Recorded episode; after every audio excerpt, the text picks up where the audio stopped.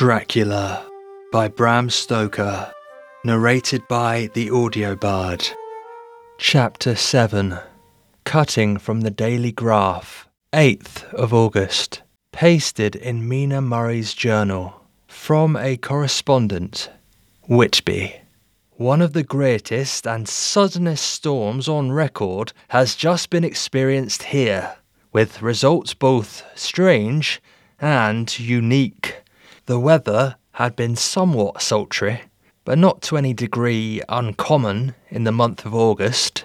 Saturday evening was as fine as was ever known, and the great body of holiday makers laid out yesterday for visits to Mulgrave Woods, Robin Hood's Bay, Rig Mill, Runswick, Staithes, and the various trips in the neighbourhood of Whitby. The steamers, Emma and Scarborough, made trips up and down the coast, and there was an unusual amount of tripping both to and from Whitby. The day was unusually fine till the afternoon, when some of the gossips who frequent the East Cliff churchyard, and from that commanding eminence, watch the wide sweep of sea visible to the north and east called attention to a sudden show of mares' tails high in the sky to the northwest. The wind was then blowing from the southwest in the mild degree, which in barometrical language is ranked number two, light breeze. The Coast Guard on duty at once made report, and one old fisherman, who for more than half a century has kept watch on weather signs from the East Cliff, foretold in an emphatic manner the coming of a sudden storm. The approach of sunset was so very beautiful, so grand in its masses of splendidly coloured clouds, that there was quite an assemblage on the walk along the cliff in the old churchyard to enjoy the beauty. Before the sun dipped below the black mass of Kettleness, standing boldly athwart the western sky, its downward way was marked by myriad clouds of every sunset colour flame, purple, pink, green, violet, and all the tints of gold, with here and there masses not large, but of seemingly absolute blackness in all sorts of shapes, as well as outlined as colossal silhouettes. The experience was not lost on the painters, and doubtless some of the sketches of the prelude to the great storm will grace the RA and RI walls in May next. More than one captain made up his mind then and there that his cobble or his mule as they term the different classes of boats, would remain in the harbour uh, till the storm had passed. The wind fell away entirely during the evening, and at midnight there was a dead calm, a sultry heat, and that prevailing intensity which, on the approach of thunder, affects persons of a sensitive nature. There were but few lights in sight at sea, for even the coasting steamers, which usually hug the shore so closely, kept well to seaward, and but few fishing boats were in sight. The only sail noticeable was a foreign schooner with all sails set, which was seemingly going westwards. The foolhardiness or ignorance of her officers was a prolific theme for comment whilst she remained in sight, and efforts were made to signal her to reduce sail in face of her danger. Before the night shut down, she was seen with sails idly flapping as she gently rolled on the undulating swell of the sea, as idle as a painted ship upon a painted ocean. Shortly before ten o'clock, the stillness of the air grew quite oppressive, and the silence was so marked that the bleating of a sheep inland or the barking of a dog in the town was distinctly heard, and the band on the pier, with its lively French air, was like a discord in the great harmony of nature's silence. a little after midnight, came a strange sound from over the sea, and high overhead the air began to carry a strange, faint, hollow booming. Then, without warning, the tempest broke with a rapidity which at the time seemed incredible, and even afterwards is impossible to realize.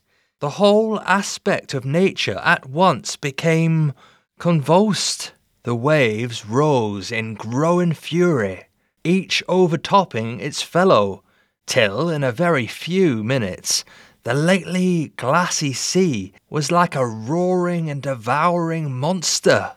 White crested waves beat madly on the level sands and rushed up the shelving cliffs. Others broke over the piers, and with their spume swept the lanterns of the lighthouses which rise from the end of either pier of Whitby Harbour. The wind roared like thunder and blew with such force that it was with difficulty that even strong men kept their feet, or clung with grim clasp to the iron stanchions. It was found necessary to clear the entire piers from the mass of onlookers, or else the fatalities of the night would have been increased manifold.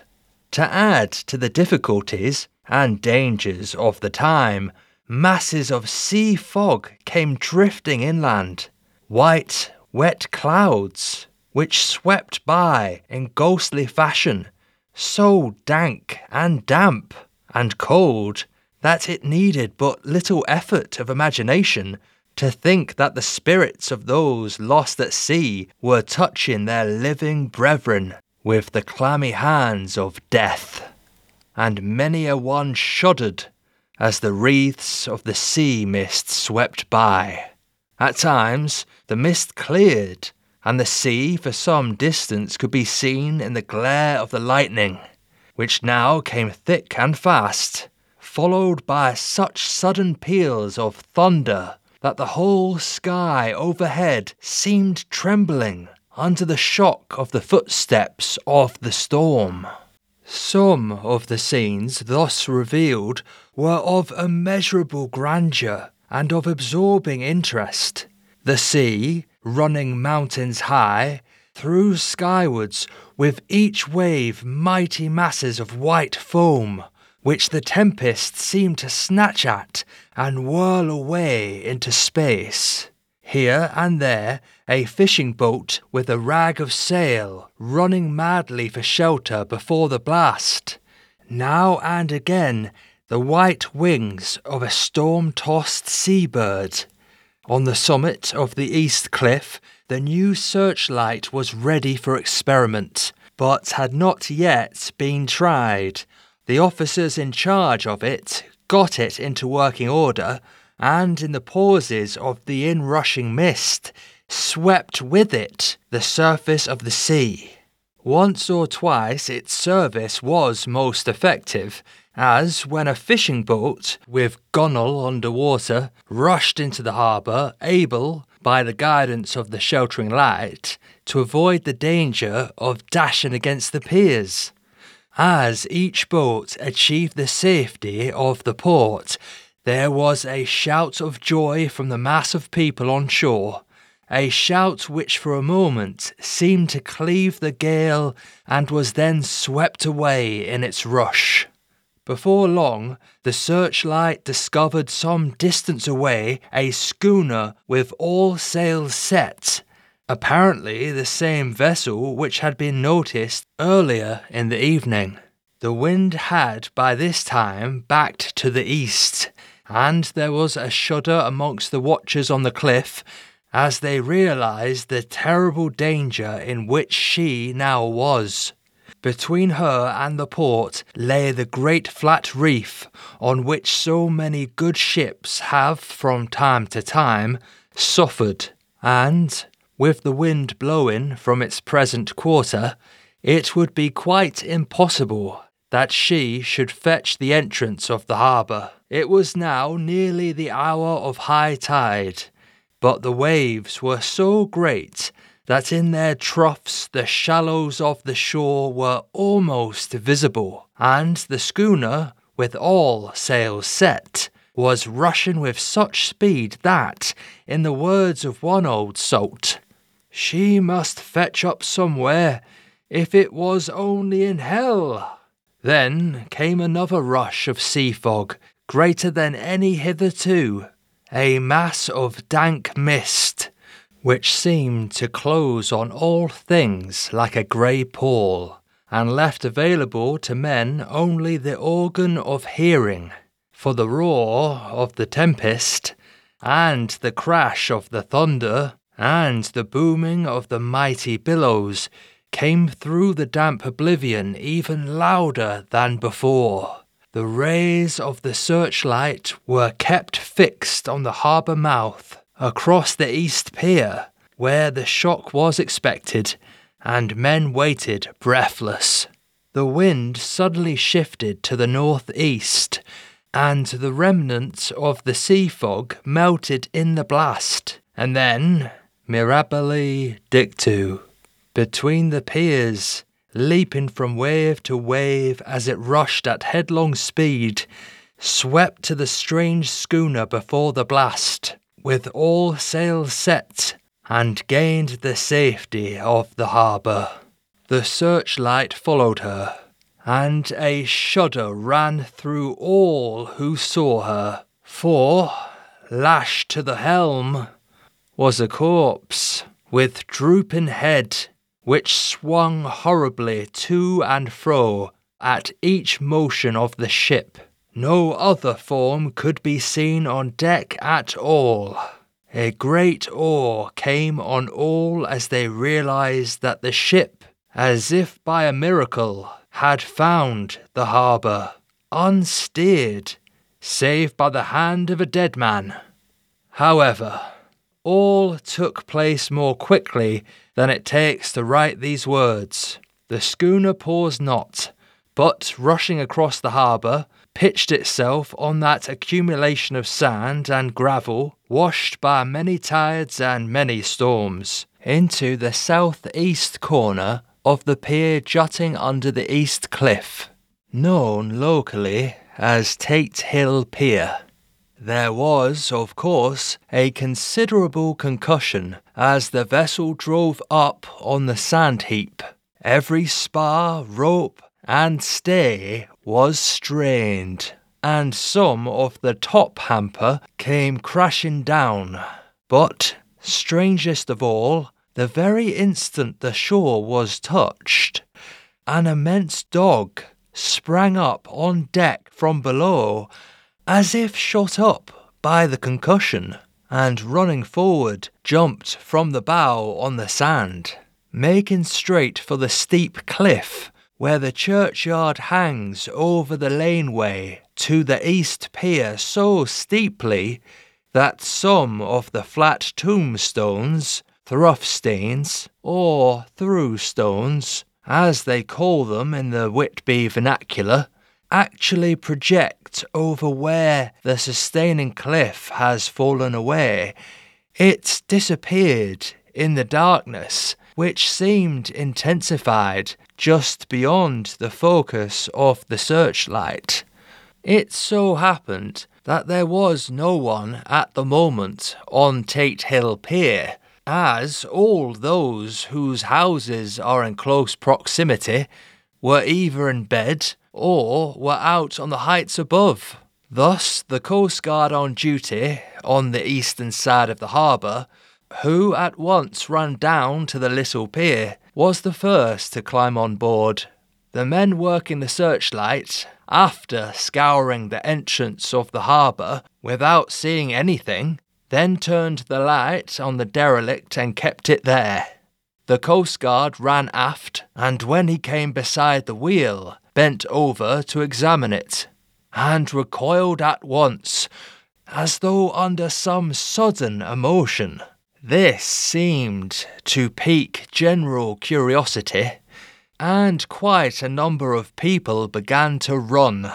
It is a good way round from the West Cliff by the drawbridge to Tate Hill Pier, But your correspondent is a fairly good runner and came well ahead of the crowd. When I arrived, however, I found already assembled on the pier a crowd whom the Coast Guard and police refused to allow to come on board. By the courtesy of the chief boatman, I was, as your correspondent, permitted to climb on deck and was one of a small group who saw the dead seaman whilst actually lashed to the wheel. It was no wonder that the Coast Guard was surprised, or even awed, for not often can such a sight have been seen. The man was simply fastened by his hands, tied one over the other, to a spoke of the wheel. Between the inner hand and the wood was a crucifix, the set of beads on which it was fastened being around both wrists and wheel, and all kept fast by the binding cords. The poor fellow may have been seated at one time, but the flapping and buffeting of the sails had worked through the rudder of the wheel and dragged him to and fro, so that the cords with which he was tied had cut the flesh to the bone. Accurate note was made of the state of things, and a doctor, Surgeon J. M. Caffyn of 33 East Elliot Place, who came immediately after me, declared, after making examination, that the man must have been dead for quite two days. In his pocket was a bottle, carefully corked, empty save for a little roll of paper, which proved to be the addendum to the log. The Coast Guard said the man must have tied up his own hands, fastening the knots with his teeth. The fact that a Coast Guard was the first on board may save some complications later on in the Admiralty Court, for Coast Guards cannot claim the salvage, which is the right of the first civilian entering on a derelict. Already, however, the legal tongues are wagging, and one young law student is loudly asserting that the rights of the owner are already completely sacrificed his property being held in the contravention of the statutes of the mortmain, since the tiller, as emblemship, if not proof of delegated possession, is held in a dead hand. It is needless to say that the dead steersman has been reverently removed from the place where he held his honourable watch and ward till death. A steadfastness as noble as that of the young Casabianca, and placed in the mortuary to await inquest. Already the sudden storm is passing, and its fierceness is abating. Crowds are scattering homeward, and the sky is beginning to redden over the Yorkshire wolds. I shall send, in time for your next issue, further details of the derelict ship, which found her way so miraculously into harbour in the storm. Whitby, 9th of August. The sequel to the strange arrival of the derelict in the storm last night is almost more startling than the thing itself. It turns out that the schooner is a Russian from Varna and is called the Demeter. She is almost entirely in ballast of silver sand, with only a small amount of cargo, a number of great wooden boxes filled with mould. This cargo was consigned to a Whitby solicitor, Mr. S. F. Billington of 7 The Crescent, who this morning went aboard and formally took possession of the goods consigned to him. The Russian consul, too, acting for the charter party, took formal possession of the ship and paid all harbour dues, etc. Nothing is talked about here today except the strange coincidence the officials of the Board of Trade have been most exacting in seeing that every compliance has been made with existing regulations.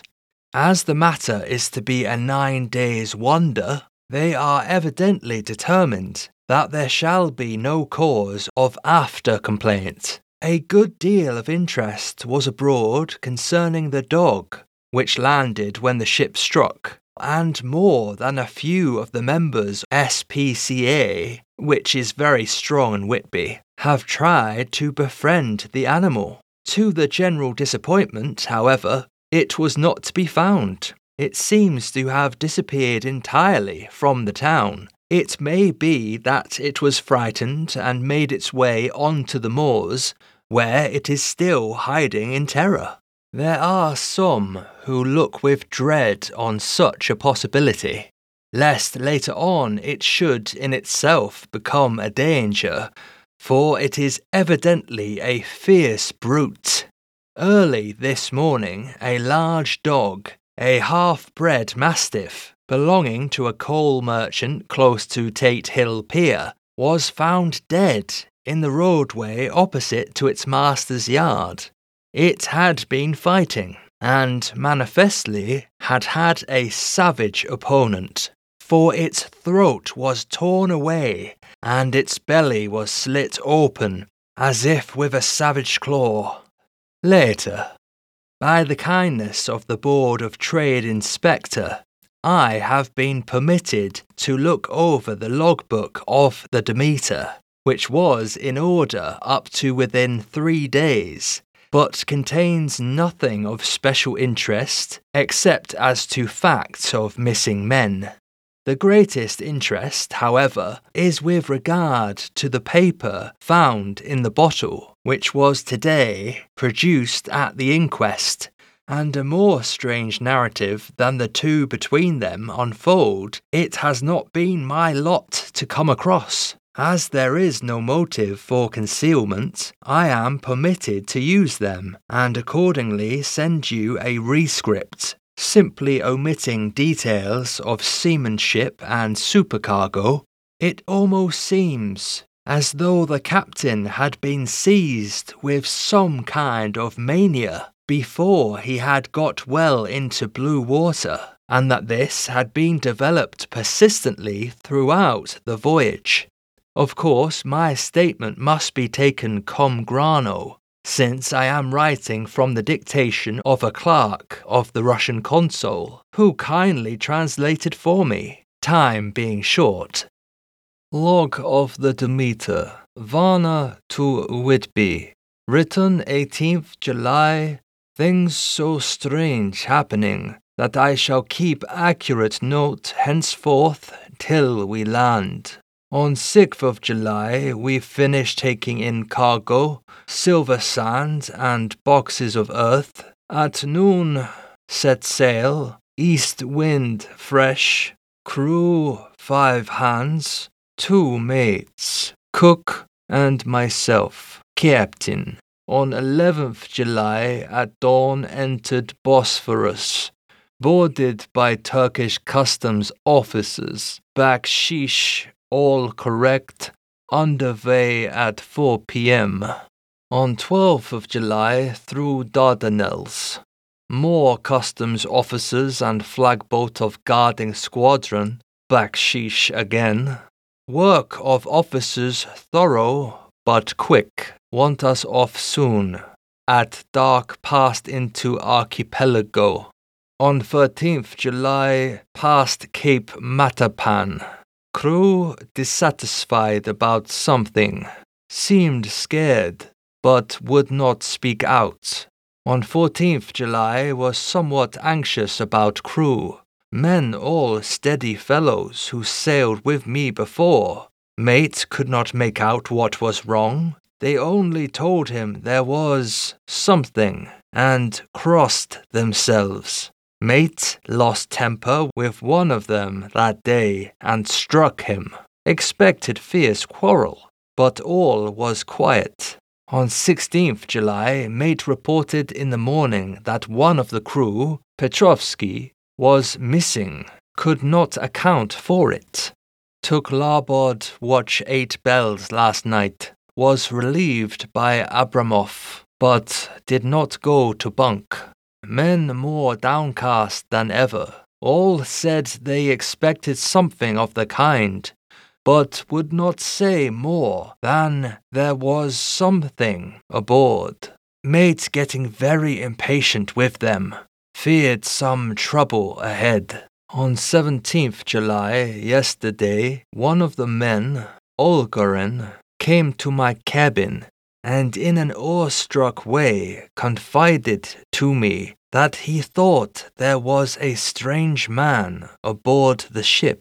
He said that in his watch he had been sheltering behind the deckhouse as there was a rainstorm when he saw a tall, thin man who was not like any of the crew, come up the companionway and go along the deck forward and disappear. He followed cautiously, but when he got to bows found no one, and the hatchways were all closed. He was in a panic of superstitious fear, and I am afraid the panic may spread. To allay it, I shall today search entire ship carefully from stem to stern. Later in the day, I got together the whole crew and told them, as they evidently thought there was someone in the ship, we would search from stern to stern. First mate, angry, said it was folly, and to yield to such foolish ideas would demoralize the men said he would engage to keep them out of trouble with a handspike. I let him take the helm, while the rest began thorough search, all keeping abreast with lanterns. We left no corner unsearched. As there were only the big wooden boxes, there were no odd corners where a man could hide. Men much relieved when search over and went back to work cheerfully. First mate scowled, but said nothing. 22nd of July. Rough weather last three days, and all hands busy with sails. No time to be frightened. Men seem to have forgotten their dread. Mate cheerful again, and all on good terms. Praised men for work in bad weather, past Gibraltar and out through straits. All well. 24th of July. There seems some doom over this ship, already a hand short, and entering on the Bay of Biscay with wild weather ahead. And yet last night another man lost, disappeared. Like the first, he came off his watch and was not seen again. Men all in a panic of fear sent a round robin, asking to have double watch, as they fear to be alone. Mate angry, fear there will be some trouble, as either he or the men will do some violence. 28th of July. Four days in hell knocking about in a sort of maelstrom, and the wind a tempest. No sleep for anyone. Men all worn out. Hardly know how to set a watch, since no one fit to go on. Second mate volunteered to steer and watch, and let men snatch a few hours' sleep. Wind abating, seas still terrific, but feel them less, as ship is steadier. 29th of July, another tragedy. Had single watch tonight, as crew too tired to double. When morning watch came on deck, could find no one except steersman. Raised outcry and all came on deck thorough search, but no one found, are now without second mate and crew in panic. Mate and I agree to go armed henceforth and wait for any sign of cause. 30th of July. Last night, rejoiced we are nearing England. Weather fine, all sail set. Retired, worn out, slept soundly. Awaked by mate telling me that both men of watch and steersman missing. Only self and mate and two hands left to work ship. 1st of August. Two days of fog and not a sail sighted. Had hoped when in the English Channel to be able to signal for help or get in somewhere. Not having power to work sails, have to run before wind dare not lower, as could not raise them again. We seem to be drifting to some terrible doom. Mate now more demoralized than either of men. His stronger nature seems to have worked inwardly against himself.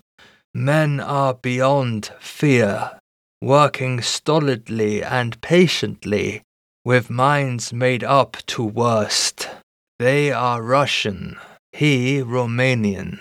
2nd of August, midnight. Woke up from few minutes sleep by hearing a cry, seemingly outside my port. Could see nothing in fog. Rushed on deck and ran against mate. Tells me heard cry and ran, but no sign of man on watch. One more gone. Lord help us. Mate says we must be past Straits of Dover, as in a moment of fog lifting he saw North Foreland, just as he heard the man cry out. If so, we are now off in the North Sea, and only God can guide us in the fog, which seems to move with us, and God seems to have deserted us. 3rd of August. At midnight I went to relieve the man at the wheel, and when I got to it, found no one there. The wind was steady, and as we ran before it, there was no yawing. I dared not leave it, so shouted for the mate. After a few seconds, he rushed up on deck in his flannels. He looked wild eyed and haggard, and I greatly fear his reason has given way. He came close to me and whispered hoarsely, with his mouth to my ear, as though fearing the very air might hear. It is here. I know it now. On the watch last night I saw it, like a man, tall and thin and ghastly pale. It was in the bows and looking out. I crept behind it and gave it my knife, but the knife went through it, empty as the air. And as he spoke, he took his knife and drove it savagely into space. Then he went on, But it is here, and I'll find it. It is in the hold, perhaps in one of those boxes. I'll unscrew them one by one and see. You work the helm. And with a warning look and his finger on his lip, he went below. There was springing up a choppy wind, and I could not leave the helm.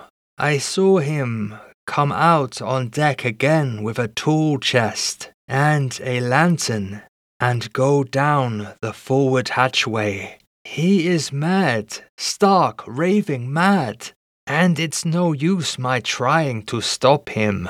He can't hurt those big boxes. They are invoiced as clay, and to put them about is as harmless a thing as he can do. So here I stay, and mind the helm, and write these notes. I can only trust in God and wait till the fog clears. Then, if I can't steer to any harbour with the wind that is, I shall cut down sails and lie by and signal for help.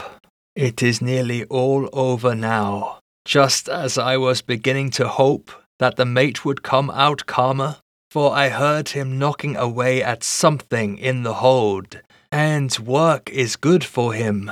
There came up the hatchway a sudden, startled scream, which made my blood run cold. And up on the deck he came as if shot from a gun, a raging madman, with his eyes rolling and his face convulsed with fear. Save me! Save me! he cried, and then looked round on the blanket of fog. His horror turned to despair, and in a steady voice he said, You had better come too, Captain, before it is too late. He is there. I know the secret now. The sea will save me from him, and it is all that is left. Before I could say a word or move forward to seize him, he sprang on the bulwark and deliberately threw himself into the sea. I suppose I know the secret too now. It was this madman who had got rid of the men one by one, and now he has followed them himself. God help me. How am I to account for all these horrors when I get to port? When I get to port, will that ever be? 4th of August. steel fog, which the sunrise cannot pierce. I know there is sunrise because I am a sailor. Why else I know not. I dared not go below. I dared not leave the helm. So here all night I stayed, and in the dimness of the night I saw it. Him, God forgive me. But the mate was right to jump overboard. It was better to die like a man, to die like a sailor in blue water. No man can object. But I am captain, and I must not leave my ship. But I shall baffle this fiend or monster, for I shall tie my hands to the wheel when my strength begins to fail, and along with them I shall tie that which he, it, dare not touch. And then, come good wind or foul, I shall save my soul and my honor as a captain. I am growing weaker, and the night is coming on. If he cannot look me in the face again. I may not have time to act. If we are wrecked, mayhap this bottle may be found, and those who find it may understand. If not, well, then all men shall know that I have been true to my trust. God and the Blessed Virgin and the saints help a poor, ignorant soul trying to do his duty. Of course, the verdict was an open one. There is no evidence to adduce, and whether or not the man himself committed the murders, there is now none to say. The folk here hold almost universally that the captain is simply a hero and he is to be given a public funeral. Already it is arranged that his body is to be taken with a train of boats up the Esk and then brought back to Tate Hill Pier and up the Abbey steps, for he is to be buried in the churchyard on the cliff. The owners of more than a hundred boats have already given their names as wishing to follow him to the grave. No trace has ever been found of that great dog, at which there is much mourning, for, with public opinion in its present state, he would, I believe, be adopted by the town. Tomorrow will see the funeral, and so will end this one more mystery of the sea. Mina Murray's Journal, 8th of August. Lucy was very restless all night, and I, too, could not sleep. The storm was fearful, and as it boomed so loudly among the chimney pots, it made me shudder. When a sharp puff came, it seemed to be like a distant gun. Strangely enough, Lucy did not wake, but she got up twice and dressed herself. Fortunately, each time I awoke in time and managed to undress her without waking her and got her back to bed. It is a very strange thing, this sleepwalking, for as soon as her will is thwarted in any physical way, her intention, if there be any, disappears, and she yields herself almost exactly to the routine of her life. Early in the morning, we both got up and went down to the harbour to see if anything had happened in the night. There were very few people about, and though the sun was bright and the air clear and fresh, the big, grim looking waves that seemed dark themselves because the foam that topped them was like snow, forced themselves in through the narrow mouth of the harbour, like a bullying man going through a crowd. Somehow I felt glad that Jonathan was not on the sea last night, but on land. But oh, is he on land or sea? Where is he and how? Where is he and how? I am getting fearfully anxious about him. If I only knew what to do and could do anything. 10th of August. The funeral of the poor sea captain today was most touching. Every boat in the harbour seemed to be there, and the coffin was carried by captains all the way from Tate Hill Pier up to the churchyard. Lucy came with me, and we went early to our old seat, whilst the cortege of boats went up the river to the viaduct and came down again. We had a lovely view and saw the procession nearly all the way. The poor fellow was laid to rest quite near our seat, so that we stood on it when the time came and saw everything. Poor Lucy seemed much upset. She was restless and uneasy all the time, and I cannot but think that her dreaming at night is telling on her. She is quite odd in one thing. She will not admit to me that there is any cause for restlessness, or if there be, she does not understand it herself. There is an additional cause in that poor old Mr. Swales was found dead this morning on our seat. His neck had been broken. He had evidently, as the doctor said, fallen back in the seat in some sort of fright, for there was a look of fear and horror on his face that the men said made them shudder. Poor dear old man!